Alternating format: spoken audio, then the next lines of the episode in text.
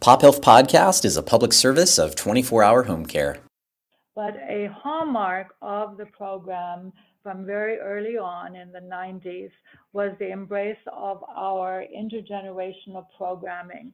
And what has made that possible is that at our Joy campus, which by the way stands for Joining Older and Younger, we have both an adult daycare program, which provides extended day programming for adults that have Alzheimer's, Parkinson's, and related dementias. And we also have a functioning child care center for about 170 children, ages six weeks to six years.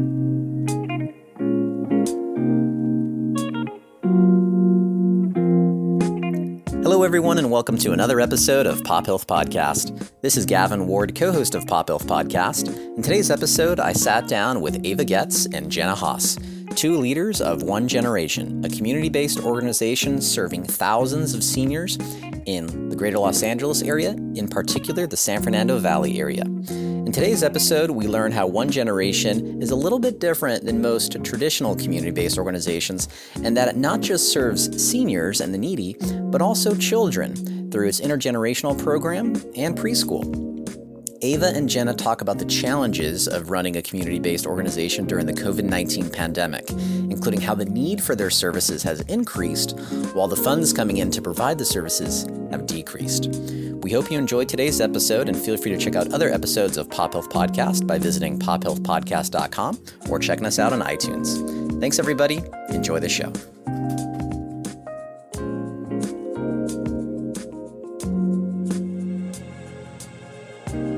So, Jen and Ava, can you share something about yourselves that may surprise the audience? Maybe something outside of the workplace, like a fun fact or hobby? And let's go ahead and start with you, Jenna. Oh, alrighty. Well, um, fun fact about me I used to be a volunteer for Guide Dogs of America. I would um, train the guide dog puppies and um, bring them home with us, try to expose them to different environments, and um, uh, send them back onto guide dogs to be um, with somebody who has visual impairment. For many years, I did that. Wow, that's awesome. So, did you actually uh, help raise these puppies in your home as well, or were you going out and then meeting the dogs at another location?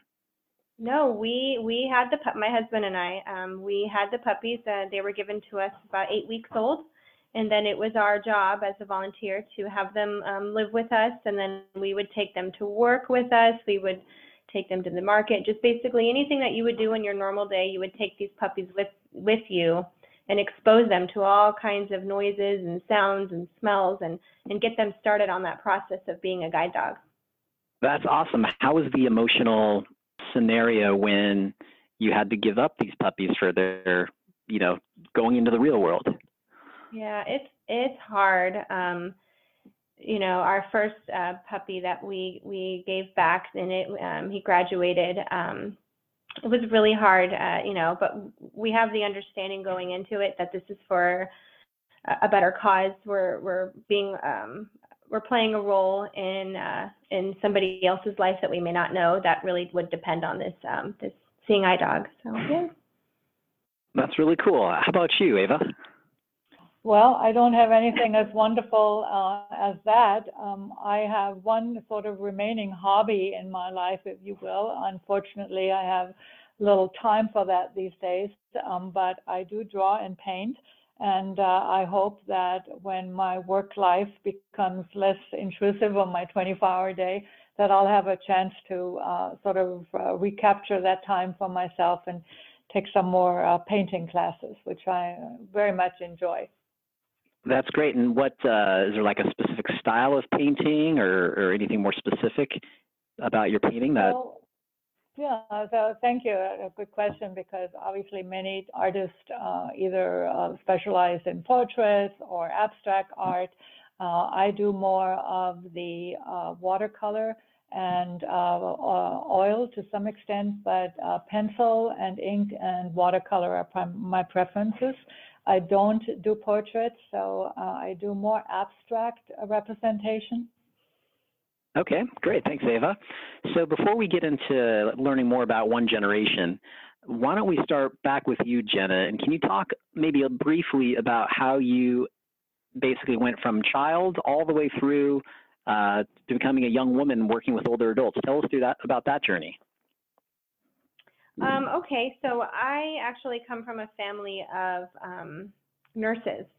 So we, uh, my my mother, my aunts, uh, grandparents, they've been nurses uh, in in my family. This is what I know. This is what I've seen um, working in the field of helping others.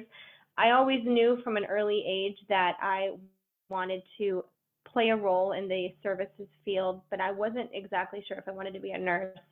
Um, after high school, I went to a junior college, and just because I still wasn't sure what it is I wanted to do, I took a bunch of classes. I decided at that time nursing wasn't necessarily for me. Um, I took a sociology class, and um, I found that that class was very interesting to me. So I remember asking my professor at the time, well, what can you do with a sociology degree? Um, and you know, she she said, well, you can get into to social work. And I said, okay, well, I have no idea what that is. I know that I don't think I want to work with children. So she recommended that I go out and volunteer. So that's really when I started my volunteering career, going to different places. Um, I actually spent a little bit of time at our local senior center in Santa Clarita, which is where I'm from.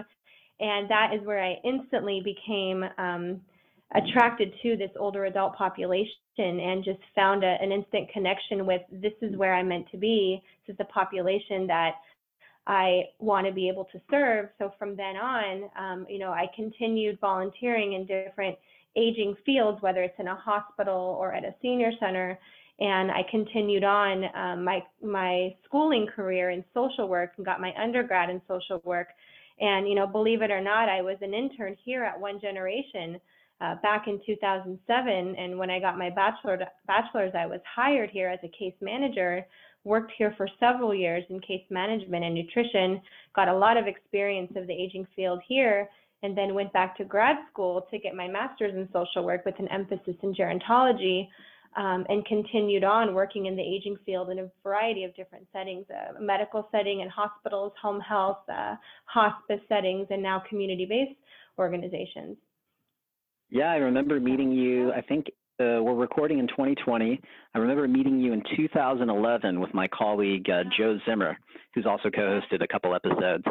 And I remember like you were going to get your master's at that time. There's something happening in 2011. I knew you were uh, progressing in your career at that point. So here we are, yeah. nine years later, and you're a leader at uh, One Gen. That's pretty cool, Jenna. Yeah, I was very fortunate to be able to come back after I had my daughter um, as director of the Senior Enrichment Center and Case Management Program. And I've been here now in that position for about five years and have just been really fortunate to work for such a, a wonderful organization that does so much for not only the aging community, but just the, the overall community in the Los Angeles area in general. I'm very lucky to be a part of that. Awesome, Jenna. Thanks for sharing a little bit about your background. And how about you, Ava? How about your uh, upbringing and how, how in the world did you end up at One Generation? Walk us through that certainly. But I also want to state that one of the best hires I have ever made in my entire life has been Jenna. Oh. I had the opportunity to bring her here when I started this position back in uh, 2014. Uh, she mm-hmm. came on board then in 2015. Um, so how I came to One Generation is actually in 2014 when uh, there were colleagues that I had known um, through other connections uh, in the community and who approached me about perhaps considering this uh, awesome leadership position. I was a little taken back at the confidence that they had uh, obviously uh, shared uh, in offering this, but um, I did think about it and I, I did accept the position. And Kenneth Kang, who is our CFO, CEO, he and I had worked together previously, and we both agreed that together we would be able to bring some uh, needed resources uh, at one generation that uh, had been a little bit challenged um, by not only the uh, 2008 recession going forward, Um, so we both made the commitment to take this position on sort of at the same time. My own background, um, I've always been uh, sort of embracing being with older adults in that I was raised by my grandparents. I was raised in a multi generational household. Uh, subsequently, both my stepfather and my mother are both immigrants to this country. I am an immigrant. I came to the United States from Germany when I was 10. I lived in a very multi generational household. Uh, my stepfather came from China with his mother. My mother and I came from Germany, and uh, East met West, and that's the American story. Wow. That is that is neat, Ava. I didn't know. Uh, I knew some of that, but not all of that. Very cool. So uh, prior to uh, One Generation, when you came over to One Gen in 2014, had you worked in not-for-profit uh, previously, or tell us about that? Yes, actually, I've worked in not-for-profits probably my entire career. I started off as a volunteer many, many years ago with the Boy Scouts of America, and I subsequently worked as a consultant for about three years for a wonderful uh, man who had a small consulting firm and had the opportunity to really learn uh, a great deal about the nonprofit sector, about board development, about staff development. That was a wonderful opportunity.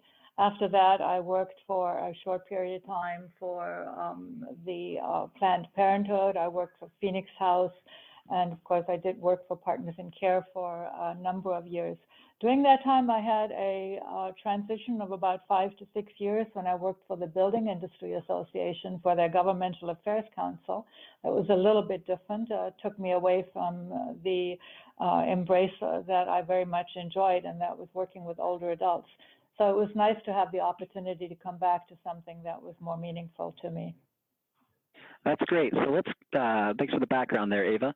Let's go ahead and get into some of the details about what, excuse me, what one generation is. And maybe, um, Ava, can you give us a little bit of background as to uh, who or what one generation is? Certainly. So One Generation was really established in 1978, sort of as a storefront social service senior program. It was established with the assistance of Valley Beth Shalom at that time. Then over the years, with the direction of the board, uh, which of course has changed over the years, um, they developed other programs uh, specifically to expand the social service aspect. So the One Generation Senior Enrichment Center was developed, and that's the facility that's on Victory and Etiwanda.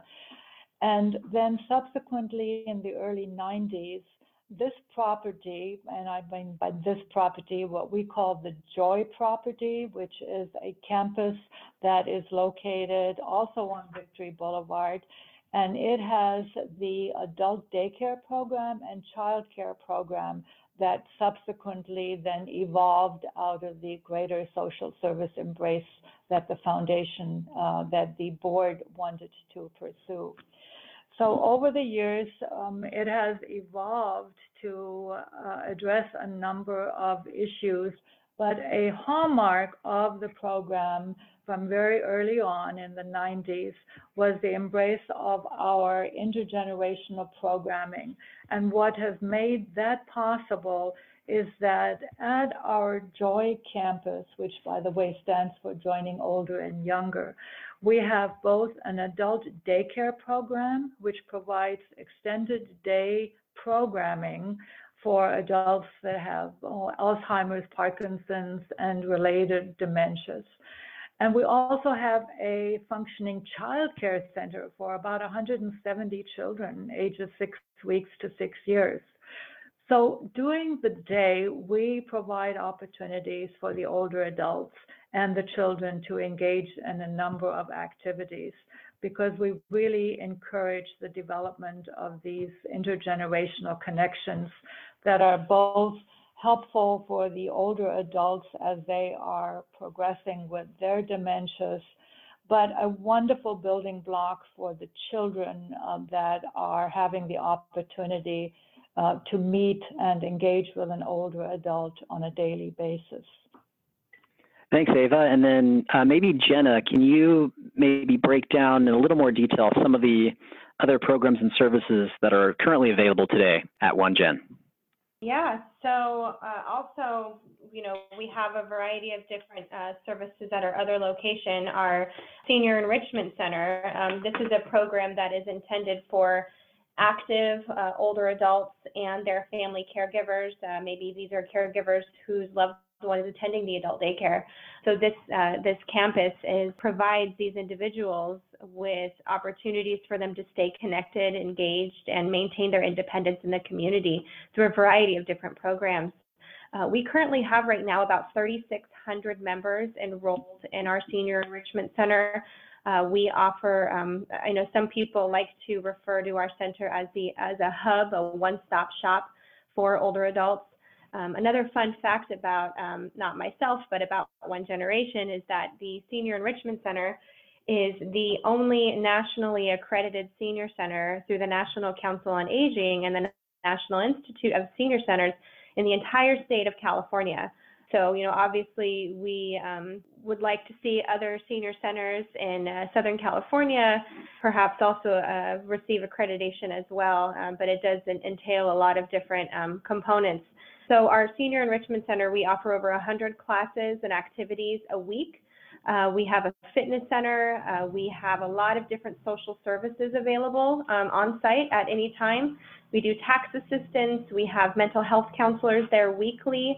We also have a, a vibrant uh, food distribution program in partnership with the LA Regional Food Bank, where we are redistributing about 10,000 pounds of food a month um, it's increased recently uh, due to the COVID-19 crisis. Of course, we're now distributing about 10,000 pounds a week, uh, but in general, during our normal operations, um, that's typically uh, what we do um, for our food distribution services. Uh, we also have a congregate uh, dining site at our Senior Enrichment Center and several uh, social services programs. We have social workers and case managers available um, for anybody who may need additional housing assistance, assistance with um, applying for CalFresh and other benefits enrollment. We have attorneys that come, podiatrists, um, what else? Medicare specialists, Medi-Cal specialists, you name it, we have it. We even got a travel department if seniors want to book trips to the local casino or book trips to a local museum or even go out of town. Um, we, we have that available as well. Now, housed at our Senior Enrichment Center is also our case management program. Uh, we have a robust home-based case management programs um, providing in-home support for older adults that live in the San Fernando Valley as well as Santa Clarita and Antelope Valley. Um, now, the, these programs are intended for um, homebound, isolated seniors that are not able to get out and come to our senior enrichment center. So we provide them with services, and the goal of that program is to keep them in the home, preventing hospitalization, preventing long term placement. Um, for as long as possible, as long as it's safe to do so. So some of the services we provide, um, that is at no cost, by the way, uh, for our, our seniors enrolled in case management can include anywhere from home delivered meals, emergency alert response buttons, light house cleaning, personal care services, grocery shopping assistance, telephone monitoring calls, transportation, and of course, um, they get that uh, case manager that's checking in on them that creates a, a care plan and is able to kind of follow through with whatever their needs might be. Yeah, I remember you saying a few minutes ago, Jenna, that you guys pretty much offer anything to seniors, mm-hmm. and it is it is true. I remember having a tour uh, with you and my colleague April um, and man, there's just so much that you guys do there. So the big question, this could be for either Ava or Jenna, how is all of this paid for? So that's always the ongoing uh, dilemma. And of course, a great deal of this falls to our fundraising uh, and development efforts. Um, we have about an $8 million budget and about 81, 82 cents of every dollar really goes to our program. So we run a relatively lean type of a program in terms of staffing uh, versus the number of programs that we actually provide. Um, for example, um, one of the programs that um, I did not speak to was the uh, GAP program, which is called the Grandparents as Parents program, which we assumed uh, about two years ago in 2018. It had been an existing program uh, that had, had some challenges. So, because it also focused on intergenerational services and concepts, we thought it made perfect sense and we were able to merge it into our efforts. Now, we have a number of services that we provide, including a full-time court navigator that is housed at Edelman's uh, Children's or Family Court. Uh, that is totally paid for out of one generation's development efforts. So GAP programs, for example, have absolutely no funding stream attached to it whatsoever. So that is purely a part of our mission. Some of our other programs, for example, the meal uh, programs, we do have contracts with the City of LA and most recently some smaller contracts with the County of Los Angeles. We're also having to be very entrepreneurial in many of our other activities. We are fortunate that our facility here, particularly at the Joy campus, allows us to leverage some of the space um, to create revenue generating programs. Our childcare program certainly is a revenue generating program that will provide income up to a limited amount, of course, for example, to subsidize our adult daycare program.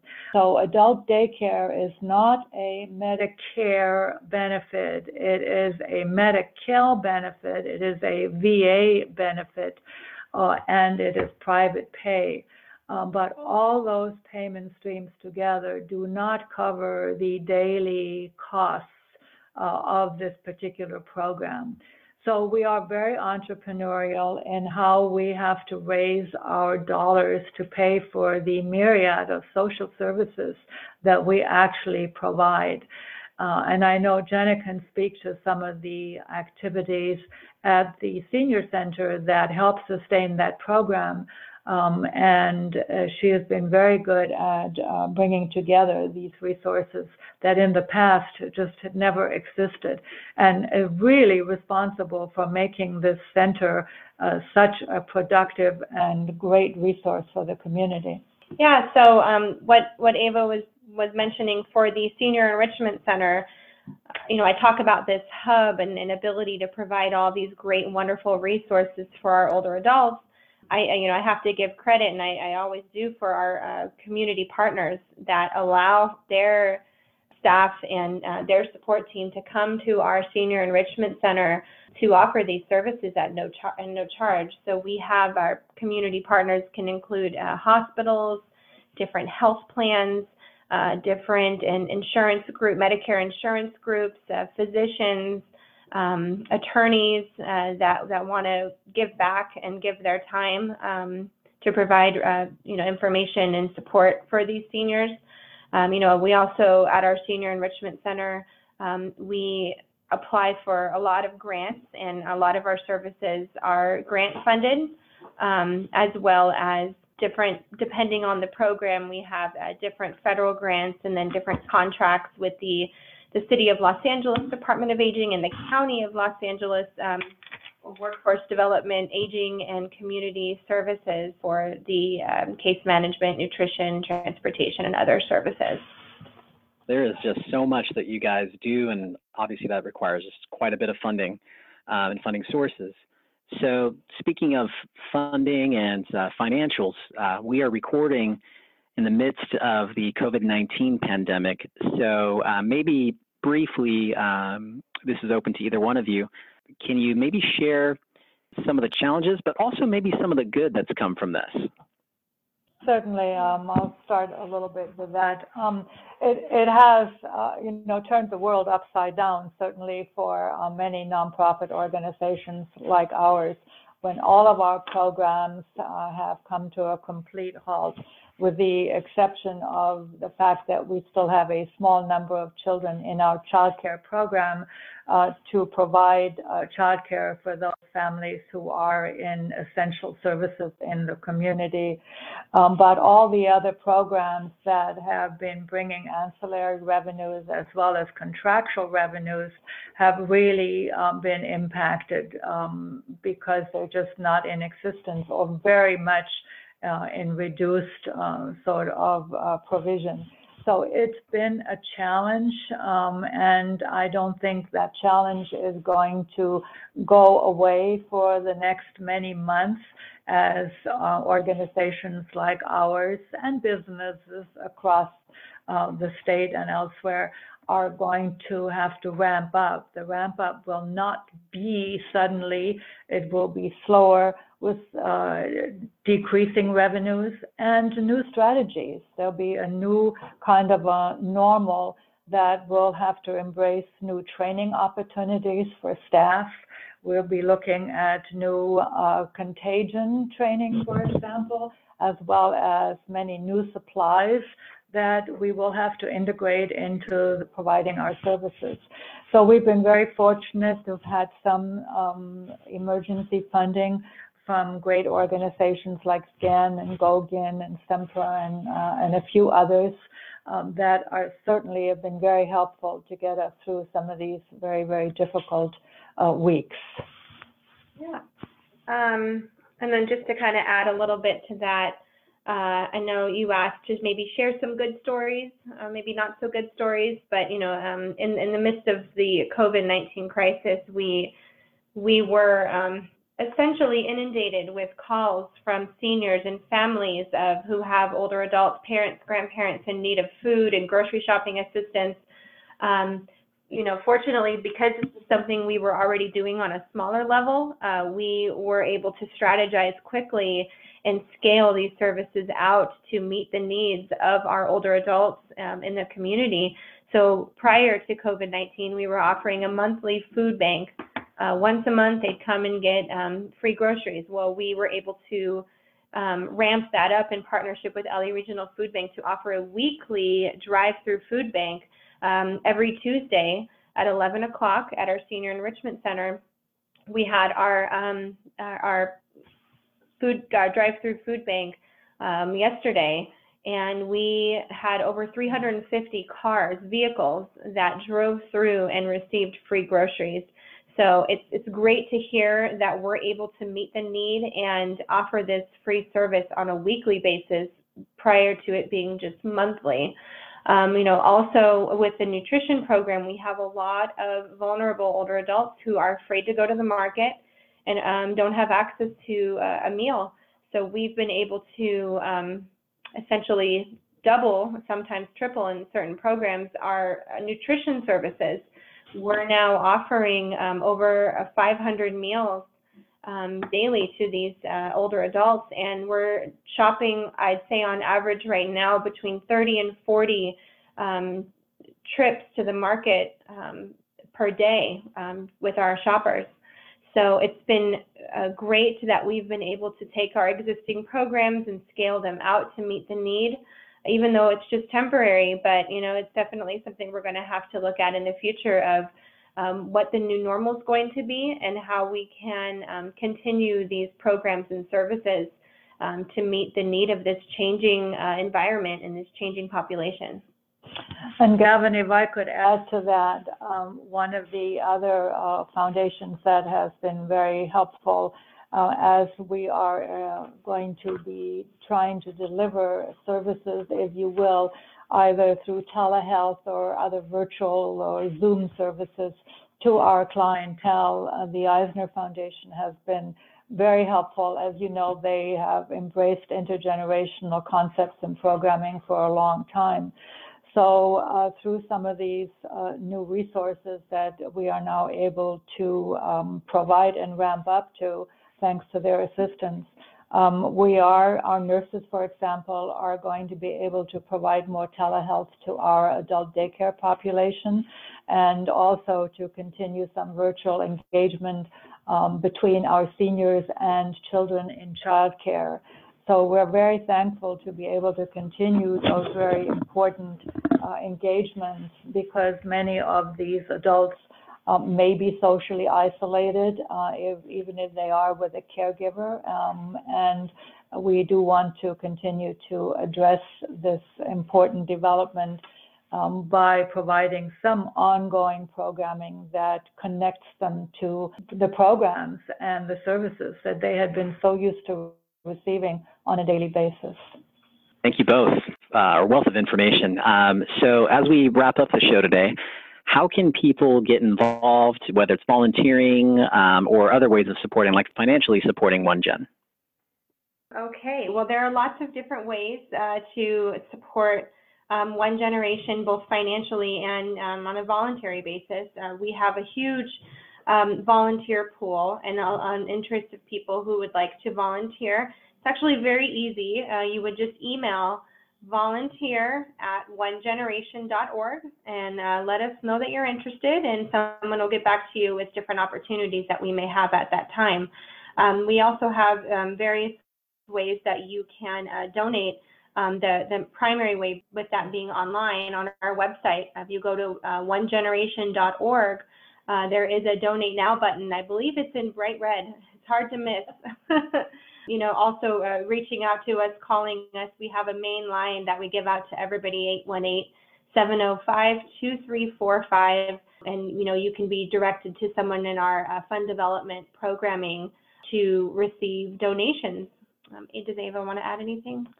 And as far as referring um, individuals that um, may be in need of services, um, they can reach out to uh, Jenna's team or to my to my phone number directly. They're both on the website. Uh, we receive referrals from senior housing uh, uh entities, from HUD housing entities, from uh, even um, individuals that are sharing a home that are not getting services or hadn't been getting services, but now they're socially isolated and are in need. So if you know anyone, um, we are taking phone calls all throughout the day and are trying to provide as many meals or as many products as we can um, within the, the uh, availability of our volunteers and staff, of course. Um, but we are fortunate in that we get so many products and um, food products donated throughout the week um, that we have ample opportunity to share those with uh, with individuals in need. Awesome. Thank you very much, Ava. So, folks, this wraps up today's episode of Pop Health Podcast. If folks want to learn more about OneGen online, uh, either one of you, can you share what that website is, please? Our website is uh, onegeneration.org. Very good. Again, that's onegeneration.org. Jenna Haas, the Director of Strategic Initiatives and Community-Based Services, as well as Ava Getz, the President and CEO of One Generation, have been our guests this afternoon. Folks, if you've liked today's episode and want to learn more about Pop Health Podcast, you can check out more episodes on pophealthpodcast.com. Of course, you can find us on iTunes, Spotify, and Stitcher as well. Thanks, everybody. Take care.